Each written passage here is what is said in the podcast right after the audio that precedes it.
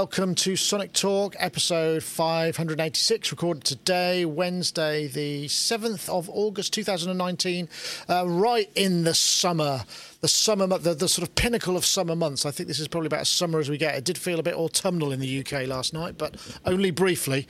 Um, yes, so uh, as a result, uh, this is the music to- music technology podcast. We talk about things to do with music technology, uh, synthesizers, drum machines, software, uh, the social aspects of music creation, music distribution, live performance, uh, controllerism, software, anything that you'd like really that, that surrounds the business of making and distributing and creating music, mostly electronic music, but pop music, all kinds of music that kind of thing.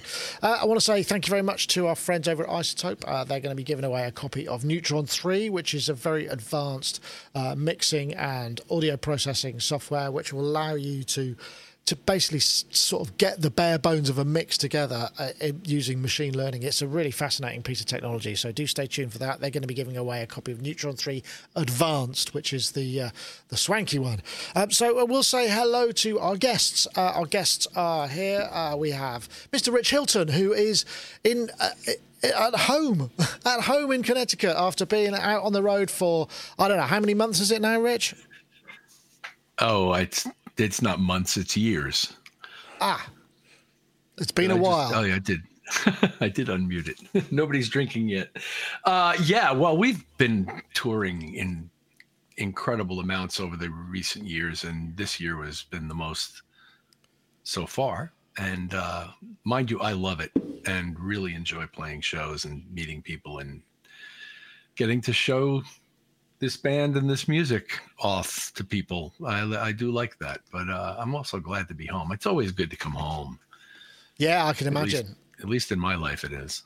So, you, have you come home to find that the house has been redecorated in colours you might not have chosen, and uh, the new sofa is a, is a slightly different shade, or everything's been moved around? You know, there's actually a lot that's gone on here, but it was all with my complete and utter knowledge and and uh, participation. Uh, so things have been going on while I've been away, but uh, everything's good. It's all it's all settling nicely, and uh, I think I may have mentioned in a previous show that I got uh, the Steinway piano here now, so I'm really yeah. excited about that. That's that must be great. Of course, if I didn't mention it, Rich is a studio guy with Nile Rodgers, also on the road with Chic a lot. So he's kind of you know been been out and about playing music to hundreds of thousands, if not millions, of people over the last uh, period of time. So, thanks for joining us, Rich. It's a pleasure as ever. Always. And and of course, we've got Mr. Gaz Williams as well, who's yeah. there in his uh, studio. Is that the I've been son, playing to tens that... of people. I've been playing to tens of people, Nick. Woohoo! So, yes. Excellent. Mm. Is, is, that what is? Uh, what's the question? uh, so yeah, uh, well, I didn't. Is that sunlight behind you, or is that uh, the dazzling oh. light, new video? Yeah, lights? no, sunlight. The sun is coming wow. down. Yeah, well, I, I haven't, we haven't got any of that here, not yet. Anyway, mm, it's all mine. I'm drawing it to me. Gaz, of course, bass player, producer, music technologist, been doing yes. a lot of video stuff, right? Video, Recently. all sorts of stuff. Gigging, lots of gigs. Uh, got another one on Saturday. Rocket Gold Star in Blackwood in the Black Sheep everyone, honestly, what a cool little underground vibe that is. Come along if you're around. Ha, look at that plug. Uh, I've been gigging. I've been doing studio sessions. I've been doing uh, actually working on some instruments as well. So it's uh, it's been a whole whole gamut of music technology for me, really. So lots of fun Ooh, and lots of secret little projects too. Ooh, Ooh how exciting! Well, I can't yes. wait to hear more about them as they become mm. available. And uh, so, yeah, and, and I must say you, kudos to your internet provider because your video quality is uh, is highly detailed. So uh, well, thank yeah, you. It, yes, beats, it beats mine, and I'm actually in the room. I don't know how that works. I, well, you see, I've got a cable coming in now, and I've had my hair. This is a hair modifier now, so actually, the antenna in the room is actually coming from my hair. So it has got a purpose after all. Excellent. So you get that sort of that special mesh. Brilliant. well, yeah, this week we have, well, we've got a number of things. I mean, there's been some interesting developments, not necessarily all in the world of brand new synthesizers and whatnot, but I suspect the first one really, um, this is this is the video um, which is from uh, Adam Earlier Neely. this week, a federal jury found that the 2013 Katy Perry hit Dark Horse infringed on the copyright of Christian rapper Flame's 2008 song Joyful Noise. Now, the two songs don't share the same melody, nor the same chord progression or bass line or drum groove, but they do share a similar synth ostinato, or a repeated melodic fragment that helps support the main melody. We only hear this ostinato in the verses for Dark Horse, but we hear it throughout A Joyful Noise. It's a descending phrase in staccato we get to hear it in a bit. This is a really good piece. in the key of A minor, the third degree of the scale, and descends down to the tonic. It sounds like this. Dark Horse's ostinatos. So, this is kind of quite big. I mean, it's it, it may seem like kind of uh, slightly obscure legal legalese, but um, it seems that what's actually happened with this. There's Katy Perry, uh, Dark Horse, which was uh, as Adam pointed out in that video, she lost the court case basically because she was saying, "What do you mean? It's nothing like it." Uh, and there is there is a sort of similarity, but it's more of a timbre and concept, um, which I would say is probably not something that you would normally win a case of. You know, the, the, and, and the thing is that Adam Neely points out that she she lost, I think, and her record company lost something like 2.8 million in damages. They had to pay this out to uh, the rapper Flame, and uh, the the thrust of this video is, and and the general sort of case around it is, they got a musicologist, a chap called uh, what was his name, Todd Decker, who argued that uh, there were quite a lot of additional similarities, but what uh, what that seems to be the case. The, t- the timbre of those sounds was completely different. So it's literally the notes and the rhythm of those three notes. The rest of it was all very different. And um, but because the musicologist was actually quite a smart guy, and the uh, that that this is the th- I'm paraphrasing here, and and the uh, the complainant, who I guess is uh, Flames people, decided they wanted a trial by jury, and the musicologist made a case for the people in the jury. Went, yeah, you're right, and they they awarded damages. And now his argument, Adam Neely's argument, and lots of other people now saying, wait a minute. So we saying now that some of these things are fair game. So we now can't use these kind of things that may be similar within tracks, but aren't necessarily, uh, you know, the basis of a whole track. It, it seems to have very much muddied the waters in terms of what you could sue for in terms of copyright infringement and whatnot. And this is a dangerous precedent because one of the other arguments is they've basically pitted uh, a very smart musicologist guy up against maybe a, a, a jury who are maybe not so smart when it comes to music stuff, and they've been convinced by the guy's clever argument. And that seems to be, I don't know how whether that's a good or a bad thing, but that seems to be what Adam is sort of talking about, and it's set a very dangerous precedent. I think that was kind of a, a rough summary. So the point is, uh, sort of now discuss. I'll go to you, Rich, first, because it's it's your country and your country people who have who have done this thing. Uh, Goodness so, me, I'm going to have to answer for no, that. No, no, you don't. You, of course you don't. Of course you don't. But it's it's an intro, and also this is going to set a precedent, which is a kind of a scary. Pro- there have been a few cases recently where it's been. It doesn't feel like it's like okay, well that is actually a complete rip off at all, or this just sounds a bit like, and you can make a case by going, see, these notes are the same, and showing a graph, and it's like, there you go, it's a shut and dry case, but it's not because Adam Neely, in his, I, will I'll just come back before I come back to you again. Adam Neely's point, he says, "Oh yeah, here's the melody." He goes, "Oh wait a minute, no, that's not it. That's not Katy Perry. That's Beethoven." Oh wait a minute, no, that. And he makes the point: those notes and that scale happen in any number of pieces of music, and so it's it's kind of it's a very spurious connection, I think. And going back hundreds of years before the example that was cited as the source of the plagiarism. Um, he makes a very first of all he makes a very convincing case especially with regard to this one which to me is open and shut and absurdly reached by there is no such thing as a jury of your peers in this kind of a thing because most people don't know what makes music similar or not similar most people can't pick out the guitar part i think so it's they don't all listen like we do. We spend our whole lives listening to things and analyzing them and discussing them and figuring out what's what makes them up and stuff. Most people don't do that. Most people just hear it as a thing, like a bird call or like the air conditioner blowing across the room. So I I I can't imagine that this verdict made any more sense than he made of it. I will say, however, that the musicologist who is being held up in the public square as the source of all of this may or may not have entered the courtroom with that in mind. And the lawyers eliciting questioned responses in a certain order can make things seem any number of different ways without his having intended. Now, I don't know the guy, and maybe he did go in wishing for these two to be uh, similar enough to be worthy of a plagiarism lawsuit. I certainly don't think so. And I think the guy who made the video makes a really convincing argument about that. And God help us if the minor scale becomes something that is uh, copyrightable and therefore uh, infringement worthy, because, you know, then what? Well, then we might as well just quit and do something else anyway, which is. Yeah, and it, the, the curious thing is, I mean, it's not like it's the entire rhythm section. It's not like it's the top line melody. It's a hook in the background that actually owes much more in similarity, certainly in Katy Perry's version, to Art of Noise. Because in the uh, the Flame Dark Horse thing, it's it's a blooming, it's assaulting. Well, it's not how even the same people- sound. Yeah. have pulsed quarter note minor tonality starting from the third and stepping down to the tonic i mean I, it's it's all through the history of music Sure. you can't even point to the beginning of that I, I don't think and i don't think it'd be worthwhile to do so it's not the essence of the song the songs are in no way similar and uh I Yeah, it's pretty outrageous. Uh, there was a your there- honor Yeah. Well, there's a great quote. Um, but there's a yeah, there's a Texas-based quote. There was a, an, an article on uh, where was it? It was uh, I think it was the Independent. Katy Perry got robbed by a musically a musically ignorant jury. Is a quote from a guy called Paul Croto. Which I I, I mean I, I can see it's easy to get, start getting uppity and laying blame, but the the point is is there's a that if you're going to be setting legal precedents for future prosecutions, because as we know, law in this instance tends to work on precedent, and this is a, a precedent-setting case. That's the thing that's kind of scary.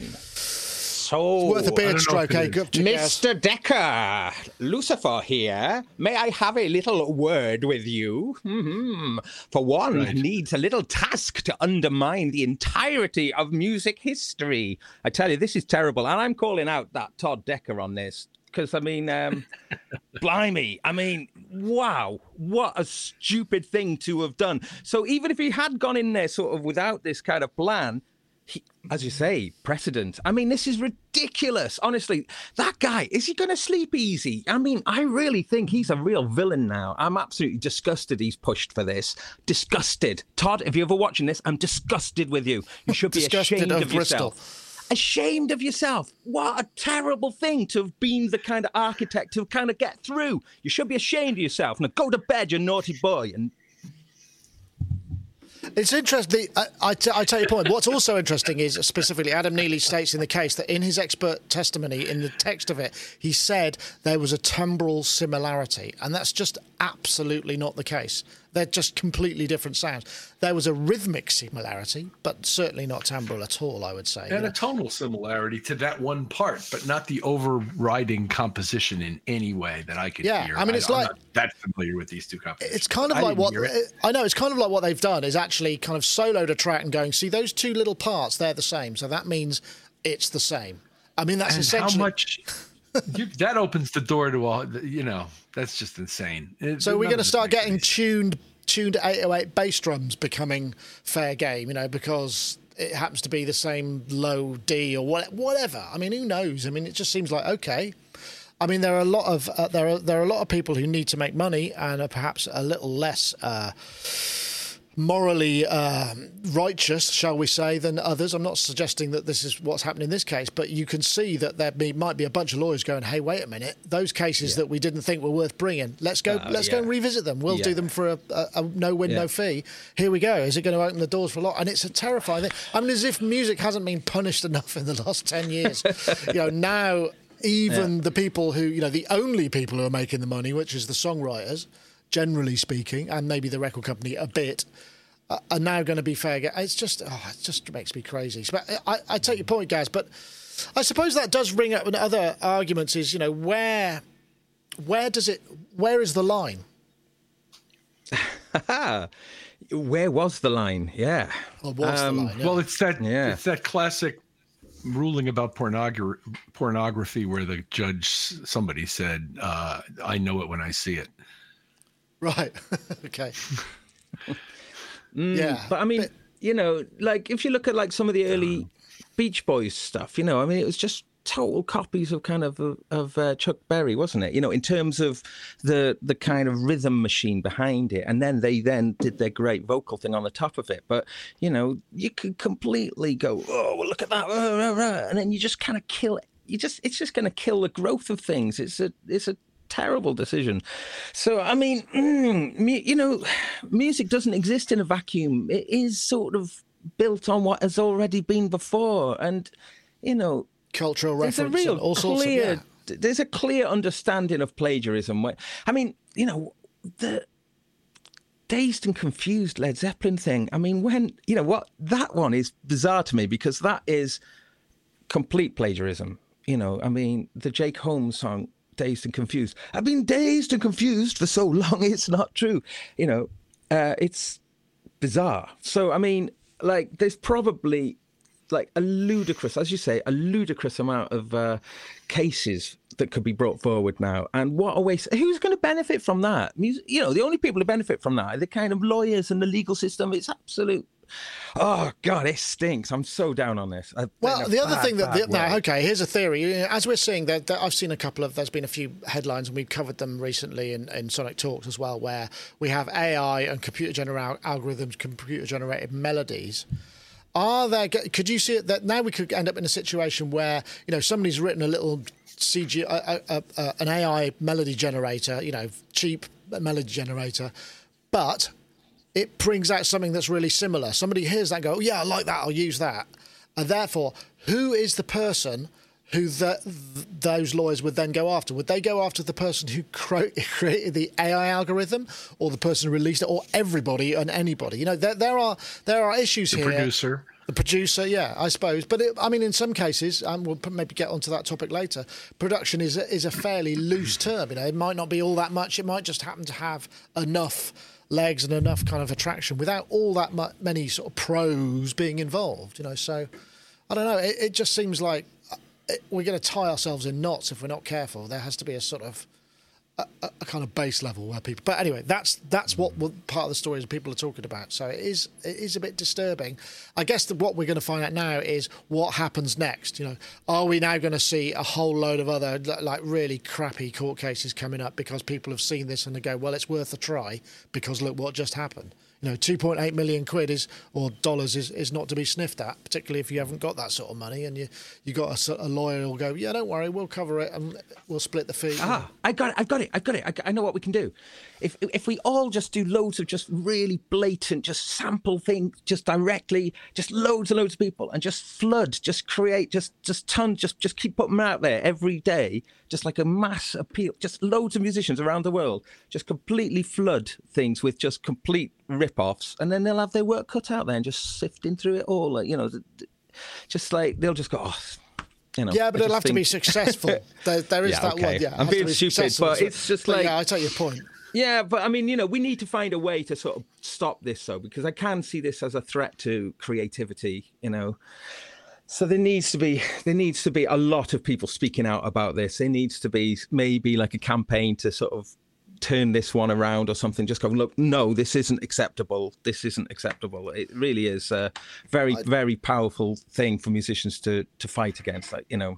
I don't know. Creativity. Uh, there, there isn't. I don't. There's a mechanism for that to happen because it's two. It's a. It's a case between two independent entities, isn't it? I don't know. One could theoretically appeal. I think. I don't think it's above and above the appeal process. This thing, plagiarism suits. Um, we also.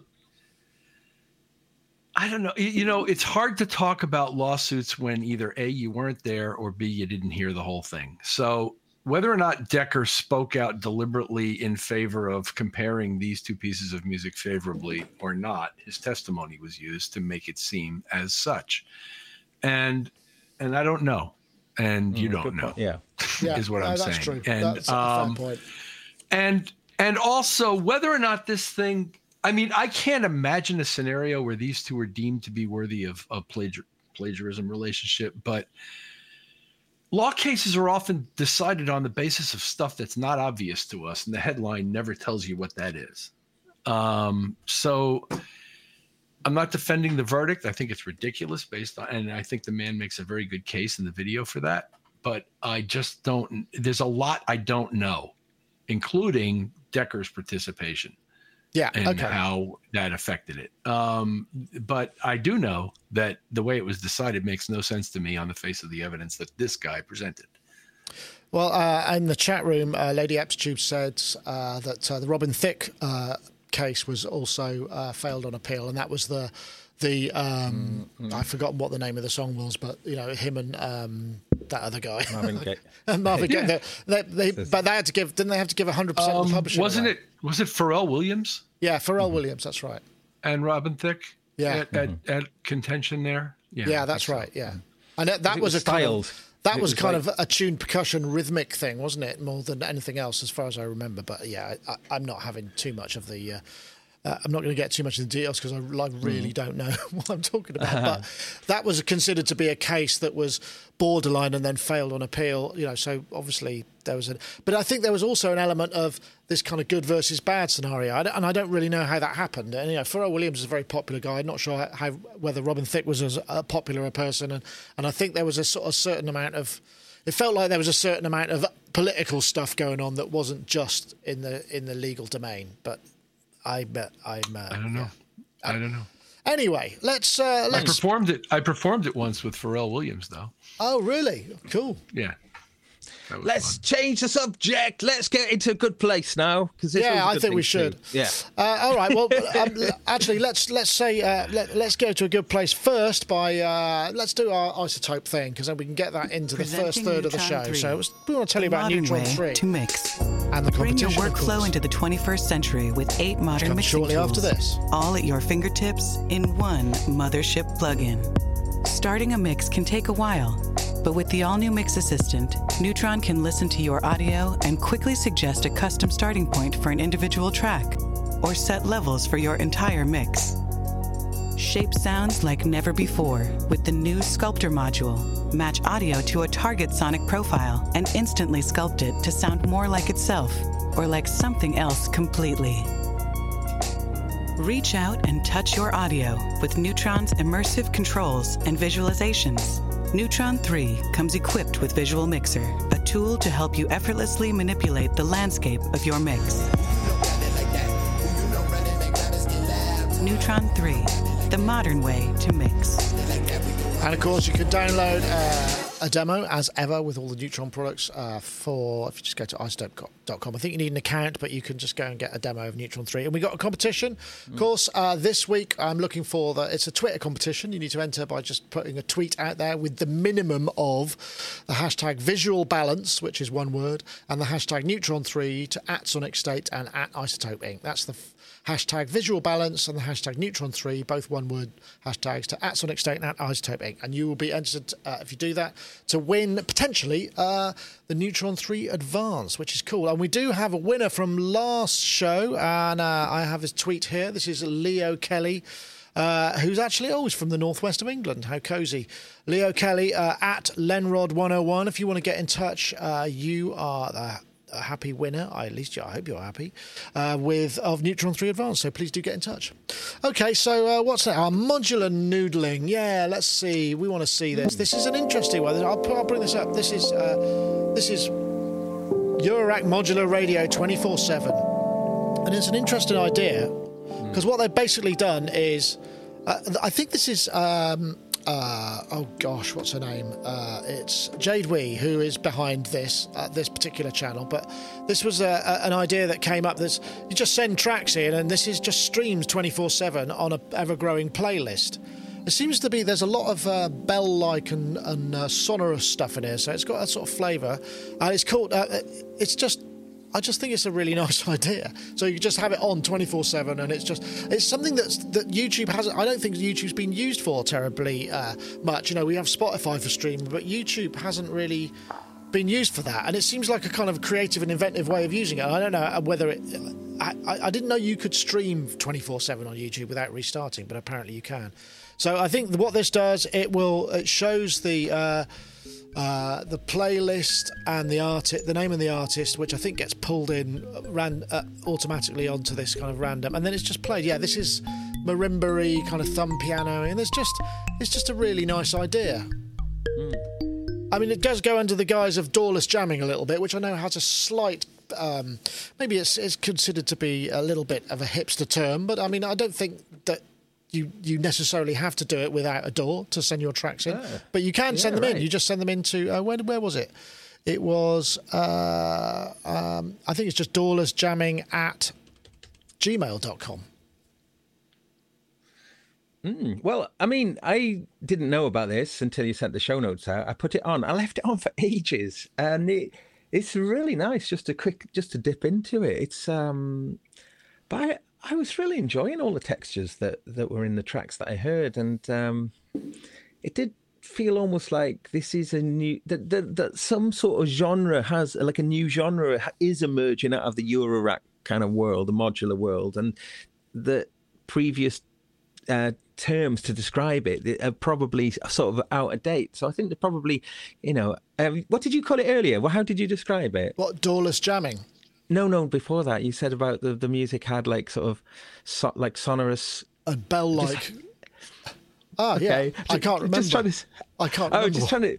There should be some genre name. So maybe the chat room could help come up with a, a like a, a new genre name that sort of encompasses this this kind of more. Um, it's a kind of it's a flip side. A, a lot of uh, you know hard techno and that kind of thing using modular for that sort of stuff. Using it in this more melodic and sort of ambienty way.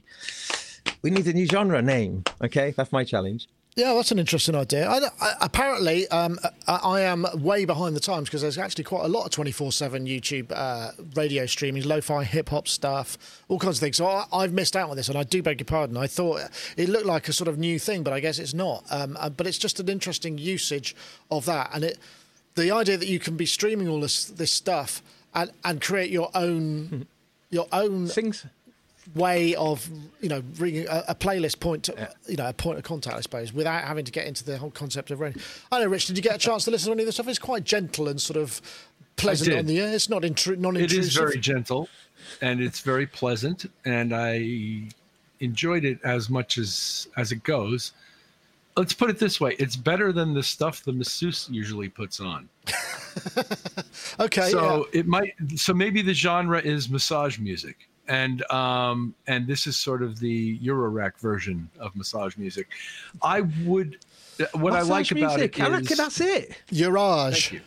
Massage music. what i what i like about it is that it exists and that the music that i heard was all in, interesting and enjoyable what i felt was lacking was any real variety and, and a, a, about a half hour and it all had felt like one giant soothing wash to me and there was yeah yeah not enough memorable about it to make me want to go there f- for a purpose uh, built listening session whereas if it were taking place while somebody was massaging me i'd be quite happy about that that It's an inter- You're right, though. It's interesting, isn't it? I mean, and I think that's one of the nature because generative music tends to tends to either have kind of you know fixed point looping things on cycles going against each other. That you don't generally have a melodic theme that is an A section and a B section as so much. I mean, Oh, I would, kind of I would suggest that the music of Steve Reich and Philip Glass, in particular, as the two most famous proponents, but a whole lot of people from that sort of era and school, uh, had a sort of evolving quality that did feature melodic elements that would develop, even though it was just sort of quietly pulsing at you for 15 or 20 minutes. Oh yeah, I, there was think, a lot of motion and evolution throughout the piece. But I, I, I didn't think what I- necessarily hear that kind of calculated progression in these things. And I think part of that has to do with the limitations of trying to create complete pieces of music in real time on a modular rig. Yeah. That's And, what I was uh, meaning. It's the technology that is the limiting factor of the compositional elements. You know, you can't do as much as you know Steve Reich or a systems music, uh, um, which But it doesn't have to be this peaceful lullaby sort of environment. true. it could be a, a combination. There could be harshness. There could be you could be do you could be a string quartet uh, realized in some form of you know mud. It could be anything, and it just it sort of isn't. It's one thing, and that's one good thing. And I give everybody credit because everything I heard was good. I just like to hear more things. Yeah. Okay. Well, Will, uh, the chat room seems to be riffing on the idea of a new um, uh, of a new concept. So if somebody can kind of maybe create a list of all the terms that were thrown in there. We could maybe po- we could publish some sort of word cloud. Chilbient. Uh, yeah. Chilbient. Okay. Chilbient. I think I've heard that before somewhere. Oh, you've heard that before. I I, quite so. like massage though, just on its own massage. Oh man, I've just I've just laid down a couple of massage, you know, massage tracks. It's, uh, Yeah, got, maybe. It's got something about it. Maybe, maybe, or maybe it's sort of like it alludes to massage parlours, which are quite different in the UK. Yeah, there is a quite different. Yeah. Well, you met uh, you met Jade Wee, didn't you? She wasn't she at Yeah, the I do. Yeah, um, at yeah. the what's She's it the oh um, look, the I got the thing. t-shirt. I got the t-shirt on. Yeah, coincidentally, yes, she was. She was, um, and she and her channel was Doorless Jamming as well. So, um, and she's great. Yeah, she's really kind of, um, she's like a, you know, um.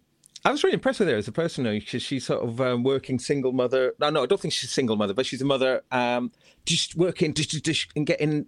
She's really organised, and I was super impressed with her um, work ethic. She's a super cool person and really positive. Uh, I um, yeah, I, I yeah. So she, so that's great um, because the uh, ooh, that Toman thing is really nice because it has actually created like a, a little bit of a uh, new community of which she and myself are part of, which is really really nice. And there's a lot of uh, sorry, I'm going off topic now, but just when you mentioned that. Um, that really nice group of people, and I feel so privileged to be part of it, as I do being part of this world as well. You know, it's it's a it's such a pleasure, and when we go out and do these things, and people come up and. I really feel so proud to be part of this group of people. I, I, thank you so much for inviting Oh, me in. that's, bless you, bless you guys. Yeah. It wouldn't be the same without you lot, though. I mean, I'm just a, I'm just a, an email address in the whole process. I know you're not. Um, Right. Uh, well, uh, let's should we get on to a little bit. There's some more good news as well. Where was it? There was. Uh, I just thought I'd throw this one out there. Um, there's, there's one of these crazy summer deals. Don't normally do topics about this, but as they're friends of iZotope, Iris Two, you get a free copy of Iris Two. You buy any Wow. plugin from Plugin Boutique, and that's even like something for a fiver, and you get a copy of Iris Two. Which is is both brilliant and slightly sad at the same time. I mean, I don't know whether this means we're about to have an Iris three, or this plugin falls into the mass audience didn't quite get it in the same way as perhaps you know the, some of their other stuff because I think they've got the similar. There are similar things with uh, BreakTweaker and uh, some other plugins they did that just didn't quite kind of get the get as much momentum behind them. So I'm hoping either one. But Iris 2 for nothing is a really smart deal. I mean, for those who perhaps don't realise, Iris 2 uh, is the synth that kind of came out of. Uh, RX technology, and uh, it came from a conversation that we were having on Sonic Talk actually, and that, that sort of sparked somebody at uh, both, well, Dave Spiers and somebody at iZotope to kind of go, hey, that might be a good idea, and thus Iris Two was born. So I feel kind of a sense of ownership somehow of this, and I just like to see it as many people try it out as possible. But you can't beat free, even if it only costs you a fiver for another plugin. I don't know. Do you, does anyone know anything? Do you know if there's a, a if we're expecting another version of Iris, or whether it was just a little a concept slightly too far for for us for us mortals to handle?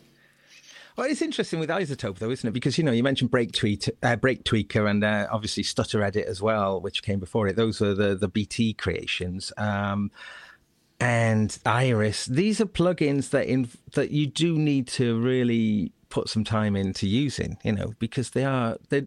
I mean, they do come with great presets for sure, but in terms of really getting into them, you have to put a lot of time into them. So, and then that's no bad thing in terms of they really facilitate the most incredible, crazy ideas. Um, you know, one of the things that they did with Iris Two, though, was to bring in like a much more sort of standard synth element that you could easily, you know, just so you had like a kind of yeah, uh, waves. Of, yeah, that's right. Yeah. waveforms yeah so some like a more kind of standard place to be able to then use the the more esoteric and crazier invest you know parts of the synth i mean but just to you know i mean it's probably a good idea to remind people a bit about uh, iris two because obviously um based on rx technology you know you're able to sort of bring in your own samples and then using essentially Lassos, and photoshoppy types. spectral- Yeah, yeah, just you pick can the just you select areas. And if you put in a really busy sound or complete mixes is a really interesting one, and just um, and just do things within it. It, it I mean, it still sounds like the future when you mess around with it. It really is pretty incredible stuff. Um, I'd love to see an Iris 3. But um, I, I, was thinking it was curious with that iZotope, though, because their um, Spire recorder, you know, seeks to go the opposite way to this kind of stuff in that, like, it tries to be the most simple device for recording possible, too. So I find it quite interesting that that company can kind of do you know both amazing parts really you know provide something simple provide something super you know sophisticated. Um but just back you know great oh, i know we do get sponsored by iZotope on this show here but I, one of the greatest companies ever for innovative and brilliant software just uh always mind-blowing stuff really. Perhaps it, it like you, you mentioned though you think that possibly that this is still something people haven't fully I think not. Yeah, I mean, and we've talked about this hmm. before. I know. I mean, Rich, you know, we've talked about this a lot, haven't we? The kind of idea that we're all sort of expecting the industry to come up with these brand grand new concepts and keep us all kind of fired up and it's like why is everything the same and then when we get something that's radically different we sort of can't handle it it's a classic I example well, I hope this isn't a harbinger of them getting out of the music creation business and, and focusing solely on the music modification business uh, I think Iris is a wonderful product. I love it. There's nothing else that does what it does, and it mixes really well with other synths and cuts through them very effectively. It's almost like the ultimate wavetable in a way. It's because it, yeah. you everything life is your wavetable, and you can do pretty much anything you want with it. And uh, I think it's wonderful. I hope this isn't a harbinger. I was like you, simultaneously pleased and saddened when I saw this because it basically means they're giving it away now and uh, I hope that means that something else is coming down the pike. I like this product a lot. I'd hate to see them abandon it. They did once, but they had a T Pain plug-in. It was a pitch, you know, it was a hard auto tuny kind of pitch thing, and they they basically abandoned it after a couple of years. I hope they don't do that with this. I like using it. Um, well, I guess it's, it's a version, great sense. This is version two, and I suppose the thing is, what you're probably going to get, you're going to get people coming and get this, and they will be, they will have to have an iZotope account, which means that iZotope will suddenly get a large number of people or an influx of people who are interested in virtual instruments that they will presumably know are because they've signed up to get a copy of Iris, and that means that they they can gauge how many people would be interested in the version three, and they can do a direct sell of that. So, I mean, in terms of marketing, if they've already made their money back and it's all fine, and it's not a harbinger of doom, it's just maybe a kind of little bump, so that when the next thing comes yeah, out, they can so. hit hit a bigger group of people. Maybe that's what's going on, and that's that's what I uh, like to think. I don't think they have another tonal music creation product. I could be wrong about that. First of all, I agree with Gaz about how they're they're very courageous in pursuing different product categories, and the Spire product to me is very very interesting, and I've recommended it to a number of people, none of whom have gone for it, but nevertheless, it's a really interesting and uh, valuable product. I think. I mean, two Grace mic preamps for three hundred dollars is hard to beat. I don't understand why people aren't all over this thing, but anyway um, I admire them, and I hope this product continues. And I know Dave put some work into it, and uh, I'm glad to hear that we all had something to do with it coming about. And I, I really like using it. So, yeah, uh, cool. I encourage anybody to. I would recommend it to pretty much anybody who likes making synthesizer noises and wants to hear something that doesn't sound like the rest of what you have. Yeah, absolutely. I would agree with what that. Is, what is the thing though, Nick, with it though? Because it's with uh, Plugin Boutique, is it? Is it the how? What? How do people get it? Uh, well, they go well. Uh, they go to Plugin Boutique. They buy anything, and then at the point when mm-hmm. they add the cart, uh, they then uh, Iris Two will automatically be added to your cart. Mm-hmm. Uh, mm-hmm. Oh, okay, and simply check yeah, out and use yeah. your. and your yeah, Iris Two will be in your user account. I think that's you get so one instance, one, yeah, one, one go computer. Yeah, yeah, yeah. But mm-hmm. hey, so, so I mean, okay it's not free. free. It's not well, sort of not free though, is it? Because it in- involves a purchase. Yeah, um, but fi- you could buy something for a fiver at Plugin Boutique. Uh, so practically, okay. you can do. I mean, or four pounds seventy six. No, well, everyone should go and companies. do it. Yeah, it makes sense for both companies as a promotion anyway. I don't know Plugin Boutique, and I don't think I have any other products, but um, it, this all makes sense business wise, and uh, mm. well, they're all part. They're, they're all part great. of the. Uh, they're all part of the kind of Loopmaster empire. Um, but uh, okay. so this, yeah this $29 plugin thing, though, that Waves have been pushing a lot of. Um, Eventide are doing now, aren't they? With twenty nine dollar Eventide plugins. All right. Okay. Everybody's So- doing it because they have to. 29 dollars. It's crazy. Yeah, I mean, it's it's, a garage, it's a garage sale. Everything and the the small companies have to struggle to maintain stuff. Like they have to build seven thousand dollar hardware boxes instead. Yeah, well, no, that's a, that's. A, I mean, I suppose the thing is, summer is always always a kind of crazy um, uh, period for software reductions and whatnot. I mean, we know Sound Toys do big sales, and you know, there's it's not just the the bit the, the big guys. Actually, uh, I think while it's I'm just at I- the, uh, specifically did- twenty nine dollars. Sorry, Nick. Yeah, Yeah. well, I suspect actually the reason it's twenty nine dollars is because once you take the credit card processing fee off, and whoever gets the percentage of whatever it is that you know you owe to the developer, that leaves enough money to make it worthwhile processing the amount of money. You know, it's kind of simple as that because the processing fee is going to be probably a couple of bucks. You know, maybe the split with the developer might be, I don't know, 35, 40%. I have no idea, you know, and the vendor, you know, mm. whoever. So there's, there's, there, once everybody's had their bit of the pie, it's, is there any left? But to go maybe, in but, but possibly there is the thing is maybe they sell just so many more at that price than they would at full price that it does become a better business model. Maybe. Well, they've been very aggressive in that pursuit. Waves has, and it has driven down a lot of other people's prices because you just can't compete without 'Cause you can't being compete. price competitive. Mm. Hmm. Yeah. Uh, incidentally, I just reviewed the uh, Waves NX Abbey Road uh, plugin. Uh, I've just Oh. I've literally just got, got notes back when I sent it off to make sure I hadn't made a fool of myself while I was discussing it. That'll be coming out sometime soon. That's a really interesting. I, I tell you I spent quite a lot of time. You're talking about the with- Studio Three thing? the Studio 3, Abbey Road Studio 3 thing. I spent quite a lot of time here. I was sitting here with my headphones and I turn around and look back and I go, that's coming out of those speakers. And it's like, oh, wait, no, it's not. I've got my headphones on. It's really, really good. I mean, really NX, accurate. Waves NX stuff, It's it's yeah. quite impressive. I did it with the webcam and with the thing. It's a very Mm-hmm. interesting. And one, I, I, I, at one point, I because you hear all the early reflections and the psychoacoustic stuff when you turn. And I, when you solo a bass drum, that's when it's really interesting because you hear you hear it in the headphones and it's a bass drum, and then when you solo it, it's like, geez, that's a bass drum in a room. I mean, it's really, it's really, and and then somehow it's Hmm. it feels easier to to get some of those EQ decisions right because you're hearing it in a sort of acoustic space. It's quite, Context. it's quite Yeah. fascinating. Although I think you, what you actually need to have a pair of speakers Mm-hmm. in front of you for it to work properly because otherwise.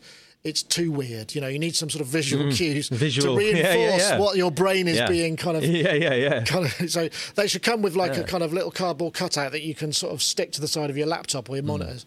So you, yeah, so uh, I would suggest. Uh, but yeah, that's coming up soon. Um, uh, there's oh, oh yeah, I, I thought Um, this was Nick, fun. one thing. Oh yeah, Sorry, one thing on on what you were just saying about though. What you have to remember though when you use that Waves NX based stuff though, it's like if you've got it strapped across the master bus, Yeah. remember to turn it off when you make the mix down because it will sound really strange out of a set of speakers.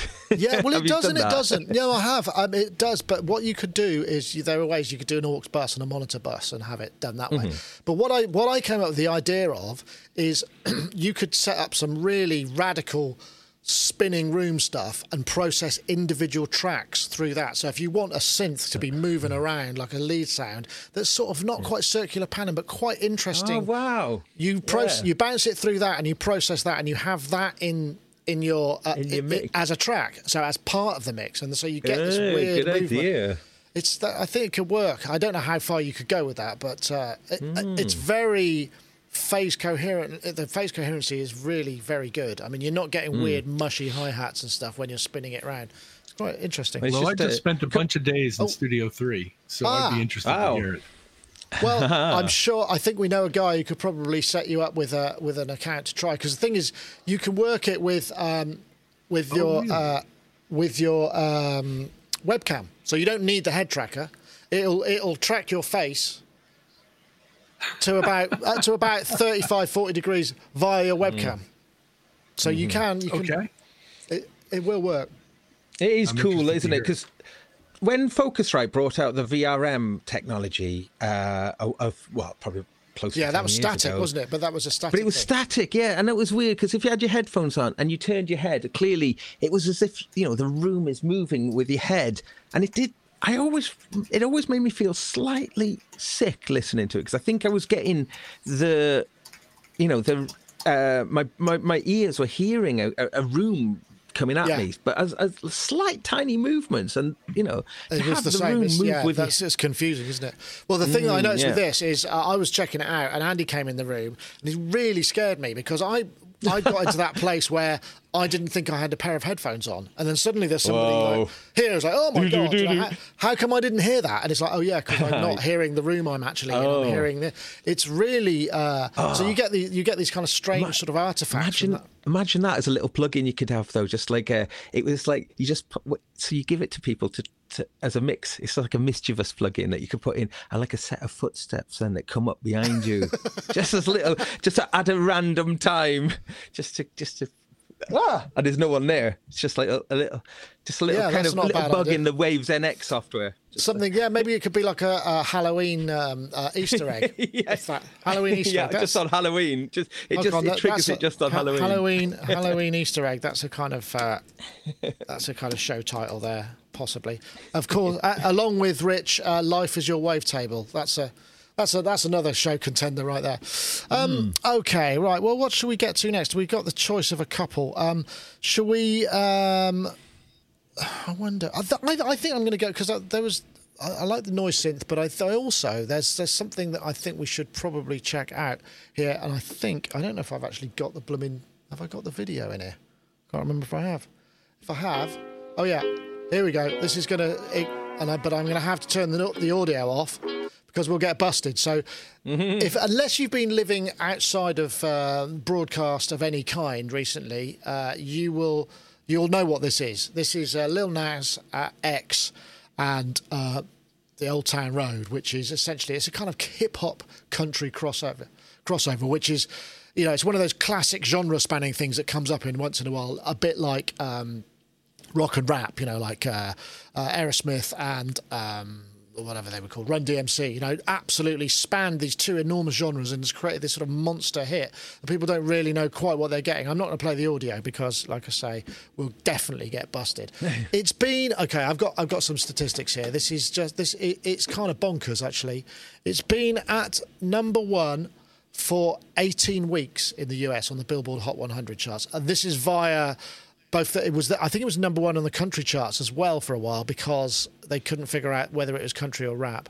And I imagine it's probably on R&B charts somewhere as well. I haven't checked right. So it's been on the charts 22 weeks. Uh, Billy Ray Cyrus, as we know, has often written sort of country. He's a a country artist, you know, father of um, uh, what's her name? Mother Ray Cy- Miley Ray Cyrus. But this is the, the thing about this is, is it's actually really lo-fi. I mean, I, I'm not kind of hearing sort of highly. It's it's like a mashup mm. to an extent, mm. but it's an, it's an enormous amount of uh, reach with it because it started. He's been mm. using all social media and whatnot. But I just thought it was a fascinating thing to have a song that could. I mean, that beats. I don't know how. I don't know. Is that is that a record? I don't know what the longest um, thing. At, have there been records you think that have been number one in the Billboard for longer, Rich? I mean, I can't imagine. Eighteen weeks. That's like four months nearly, isn't it? I don't know those kinds of numbers. I'd be guessing, completely guessing. Yeah. Well, but So it's. I mean, how big is it in the states? I mean, are you hearing it? I guess you haven't been there, so it's probably the wrong person to ask. But is it being right, and, for, and furthermore, I'm generally culturally clueless anyway, even when I'm here. So I'm not the yardstick for anything. I had heard about this. I hadn't actually heard the record yet, but I had heard about this and watched, you know, prepared the show and said, "Oh, that's what it is. I get it. yeah, So now but, I know what it is." but apparently Lil Nas famously he bought the beat off the internet for thirty bucks. Now, Yeah, if there's that a if there if there's a court case coming anywhere, I would probably c- c- guess that that might be one there, unless you've got a very very very good um, contract that says no, you don't have to pay any royalties to any of this because they must be gutted that they didn't have a little clawback uh, thing in there. But the other thing that I thought was really fascinating with this was um, Trent Reznor is is credited as one of the co-writers. And I well, think I'm co-produced. seeing in the chat room, John is saying that uh, it's a blatant sample of a Nine Inch Nails piece, and that it fell off the charts apparently when this gentleman uh, came out into some controversy. That I'm not Ah, okay. Um, but uh, so there, there it is. That's why Trent Reznor gets a writer's credit. Wow. Okay. Well, that would be a great Christmas present, wouldn't it? 18 weeks at number one with all of the remixes and all of the social media, and all of the streams, and you get, a, you know, even a kind of point, half a point has got to be worth a couple of houses. But uh, yeah, it's a really it's a fascinating um, phenomenon, though, isn't it? Because it's really pushing the whole social media and that, that the, the way that artists and music is is essentially bit, you're, you're familiar with it before you know it's available in the charts. So therefore, when you hear it, you go, "Oh, I like this one." Uh, maybe you do, maybe you don't. Maybe it's just because you're familiar. But he's he's done a fantastic job with the, the social streaming and the and the awareness of it. Gosh, yes. Um, but I mean, you know, ultimately though, it's a song that can, it's a it's a song, isn't it? It is a song. It's not just a sort of.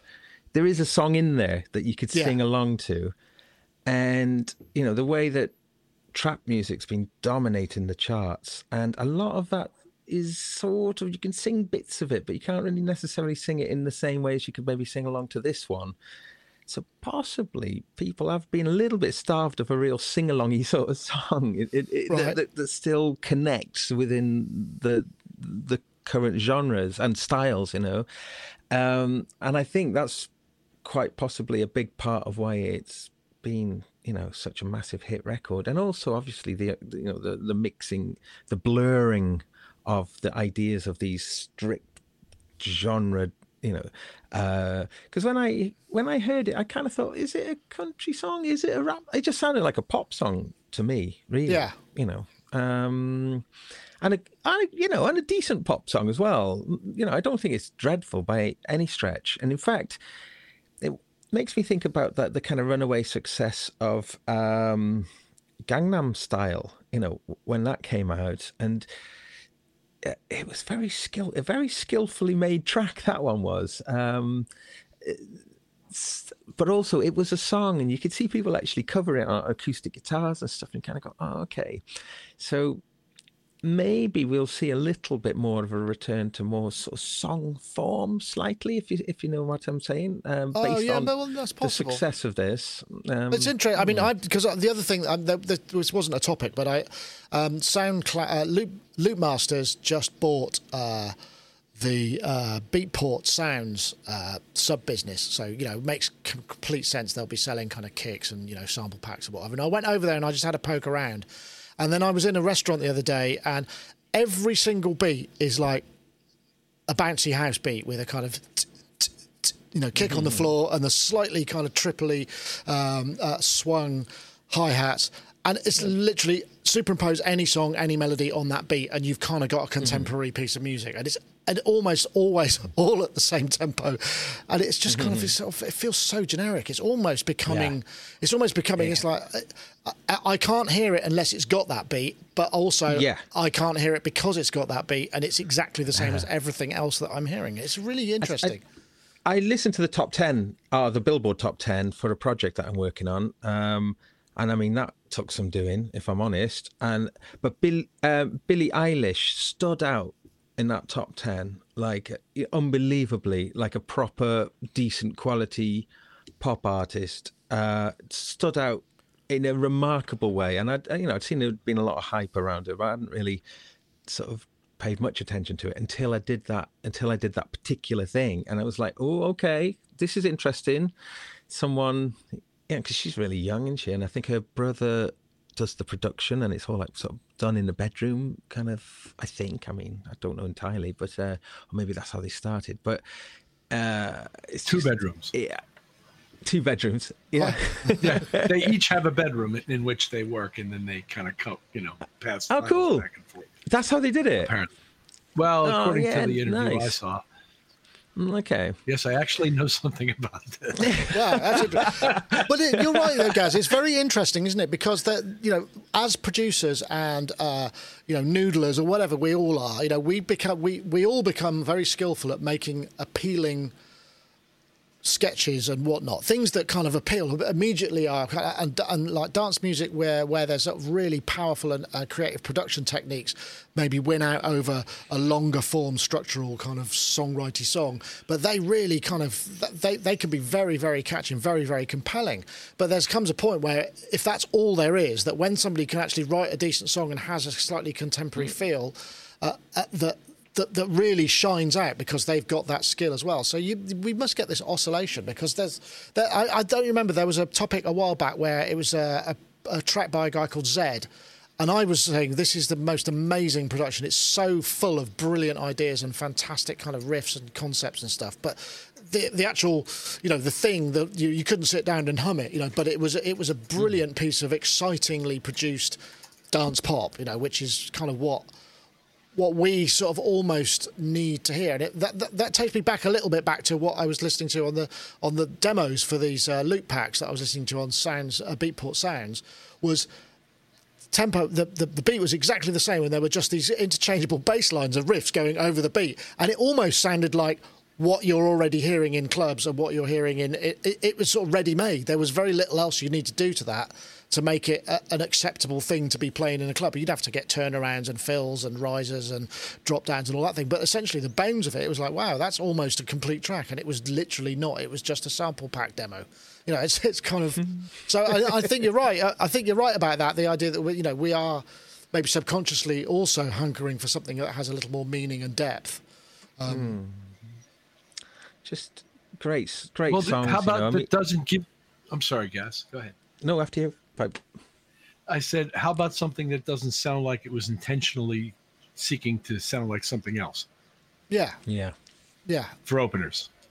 Let's not start with that as our primary goal. Yeah, well, if I it suppose ends up sounding like something else. Well, okay, but um, you know, why is that? I don't know. Why? When I meet, I how often do you meet somebody in the street and think, I really want to be just like that person? I, I, just none of it, none of that sort of thinking makes sense to me, whether it's musical or life. Well, it's and, success, uh, but yeah, but it's it. it's about success, isn't it? You see something successful, you try and emulate the success through what elements you it think. It won't work if you do what they do. It won't work. It's not because of what you did; it's because of who you are that mm. you're successful. It, it, you and I, you and I will go to completely different ends to achieve very, very good results. Each of which will sound like you know yours will sound like you and mine will sound like me. If i tried to do what you do i couldn't do it. And if you tried to do what i do you couldn't do it. It's it's very personal uh, creation to me. I don't yeah. think yeah, that, yeah, that it's about method. I think it's about who you are when you're doing it I no, I would agree with that, but I think this sort of also comes back to a wider concept of the, the commodification of music, where it's become just a thing that you have. You know, it's not yes, something that you pay. You're not paying a deep attention to it. So the things that catch your that have to catch your um, uh, your attention are smaller elements. You know, you haven't got time to take the whole thing in, but if you find that kind of really irritating, crazy frog riff, you go, "Oh, I know what that is." What's that? You know, I mean, that'll catch your attention. Or if you have a siren on, you know what I mean? That, that I suppose that's the, but that's a whole other kettle of fish. I think so. But yeah, I, I think it's. I, um, I can't even remember where we started with this. Oh yeah, it was Lil Nas. So I, I don't know how long he's going to be continuing. But it's, but what's interesting is is it's it, it creates. You know, he's used. Uh, I think it was uh, was it TikTok, which where where people were doing. Um, to his soundtrack, they were doing things which were transforming themselves into into cowboys because there's a bit of a cowboy culture kind of things, particularly uh, black cowboys as well. There's a whole ad campaign about for Guinness, and there's a guy riding through New Jersey on a horse, and he, you know, it, there's this sort of really strong iconography uh, around it as well. So it's all it's all I guess it's all about reading that and knowing how to make the most of it, which is it, it it's beyond most of us, but uh, fair play to him. I mean, and you know, you listen to the vocal; he's a terrible singer. I mean, he really can't sing. and, and but not only that, the vocals not particularly well recorded or anything. It's really interesting. It's very low. Yeah. It's a very lo-fi thing. Um, mm. Against uh, against you know the, the sort of the strong Nashville kind of side of things with my with uh, um, what's his name Cyrus Billy Ray Cyrus you know which is yeah, so really interesting juxtaposition.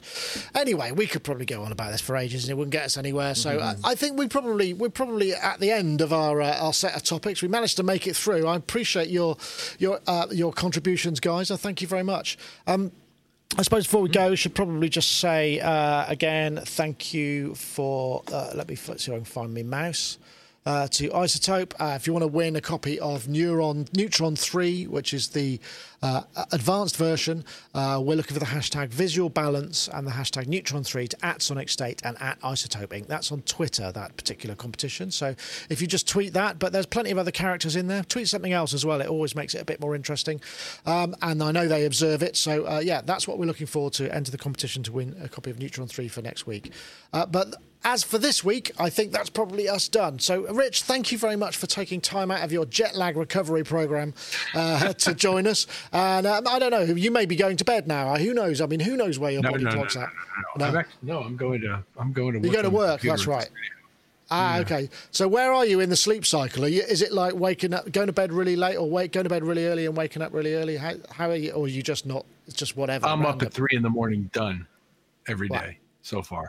Wow. Okay. Is it light then? Yeah. Up It's not. It's not. Well, light. because because it's eight in the morning where you are, which is I would have been up for an hour by then, um, if I was where you are. So, and I had been where you are for until a couple of days ago. So, third day in is tough, tough jet lag. Days three and four, I think, are the hardest jet lag days, no matter where you're going or where you're coming from. Ah, have you tried? Um, now what's the stuff that you t- that you can take? Melatonin. Have you tried doing that? Have you tried melatonin? I do not. Uh, I I never get much of a result from melatonin. I do drink green tea, and uh, I gener- I generally don't take things to go to sleep. In fact, I very deliberately don't take things to go to sleep. yeah. No, me neither. I I think, think. it's a bad thing. It's a bad thing to do. right. No, fair enough. Um, okay. Well, thank you for joining us, Rich, and I hope your uh, jet lag gets uh, you get over it quick. And also, Gaz, thank you for joining us too. Uh, much a pleasure uh, to ha- ha- had from you being on. Um, we will no doubt get in touch again soon. We should uh, we'll have you over to do something. We need to shoot something here. I'm sure. It's about Oh yeah. time. Well, we've got as well. We've got the the rest. Of, we've got the other parts of the series. Uh, the Meet the Makers extra. Yep, to come. that's coming sort up. Uh, we're going to do one this that'll be- Yep. Mm, that's good. So I've got um, yeah, I got a bunch of stuff coming as well from my channel, so as well, which is going to be more um, a little bit more random stuff, I think. Uh, Ah. well, it's weird, isn't it? I'm trying to work out how to do it with my channel, just like because I want to do some bass stuff, but I want to do some synth stuff, and uh, you know, I don't want to do stuff that one lot of people wouldn't want to watch, and some people would. So I think I, I just I, am I allowed to do what I want to, whatever I want to do? Do you think? I think that's the, the idea. The idea is to do what you want to do, and then hopefully people will come with you. All right, thanks, Nick. I just needed you to t- to say that. Um, um, but I think the one, the thing I'm filming at the moment. Oop, let's have a look. Can we see what's there? Oh yeah, Oh, yeah, Vermona at that. and the uh, RD8. Yeah, two Yeah, analog drum two. machines together. Yeah, together using the RD8 to sequence the Vermona and then layering the sounds together and just comparing them as well, uh, and just seeing if I could get the Vermona to sound like the RD8, which I couldn't. it's laughably bad at my attempts. But um, when you start layering layering them together, wow! Like Are they super the- tight? No. Oh It- really? it's making me well i you know i was when i bought my vermona i didn't buy the one with the trigger inputs on there but like just thinking if i could just have just shot some triggers directly into it. It's pretty good. I just notice it on some things. Like with the vermona um, you can turn up these attack uh, elements on most of the channels which are essentially just like a needle kind of attack and you can Yeah. just put sort of like a uh, and there's a little bit of that on some of the rd8 sounds as um, right. So, uh, but, but uh, well, it's if it's going over MIDI, it's gonna you're gonna get Yeah, 15, I 20 think that's the thing. milliseconds. You know. Yeah, and that's the thing with, with the needly type attacks. But that's fine though because you can dial that back on some of them and just you know rely rely for that side from the other one. Um, but just finding it really fun getting them work because like when you do get them both together, you turn one off and turn the other one on, and you just kind of go, ah, they they do something brilliant in collaboration. So uh, so that's going to be that's going to be my next video anyway. Is about Excellent. All right. Well, g- looking forward to that. Uh, of course, uh, we've got the uh, Novation Summit here. I think I've got it. Yes, there it is, the Novation Summit. And um, we're going to be reviewing that. And also, I've got the Waves NX coming up, and there's a whole bunch of other things besides. But anyway, that's it for this week. Thank you very much, everybody, for watching. We That was Sonic Talk number 586. We'll see you soon. Take care. Bye bye now.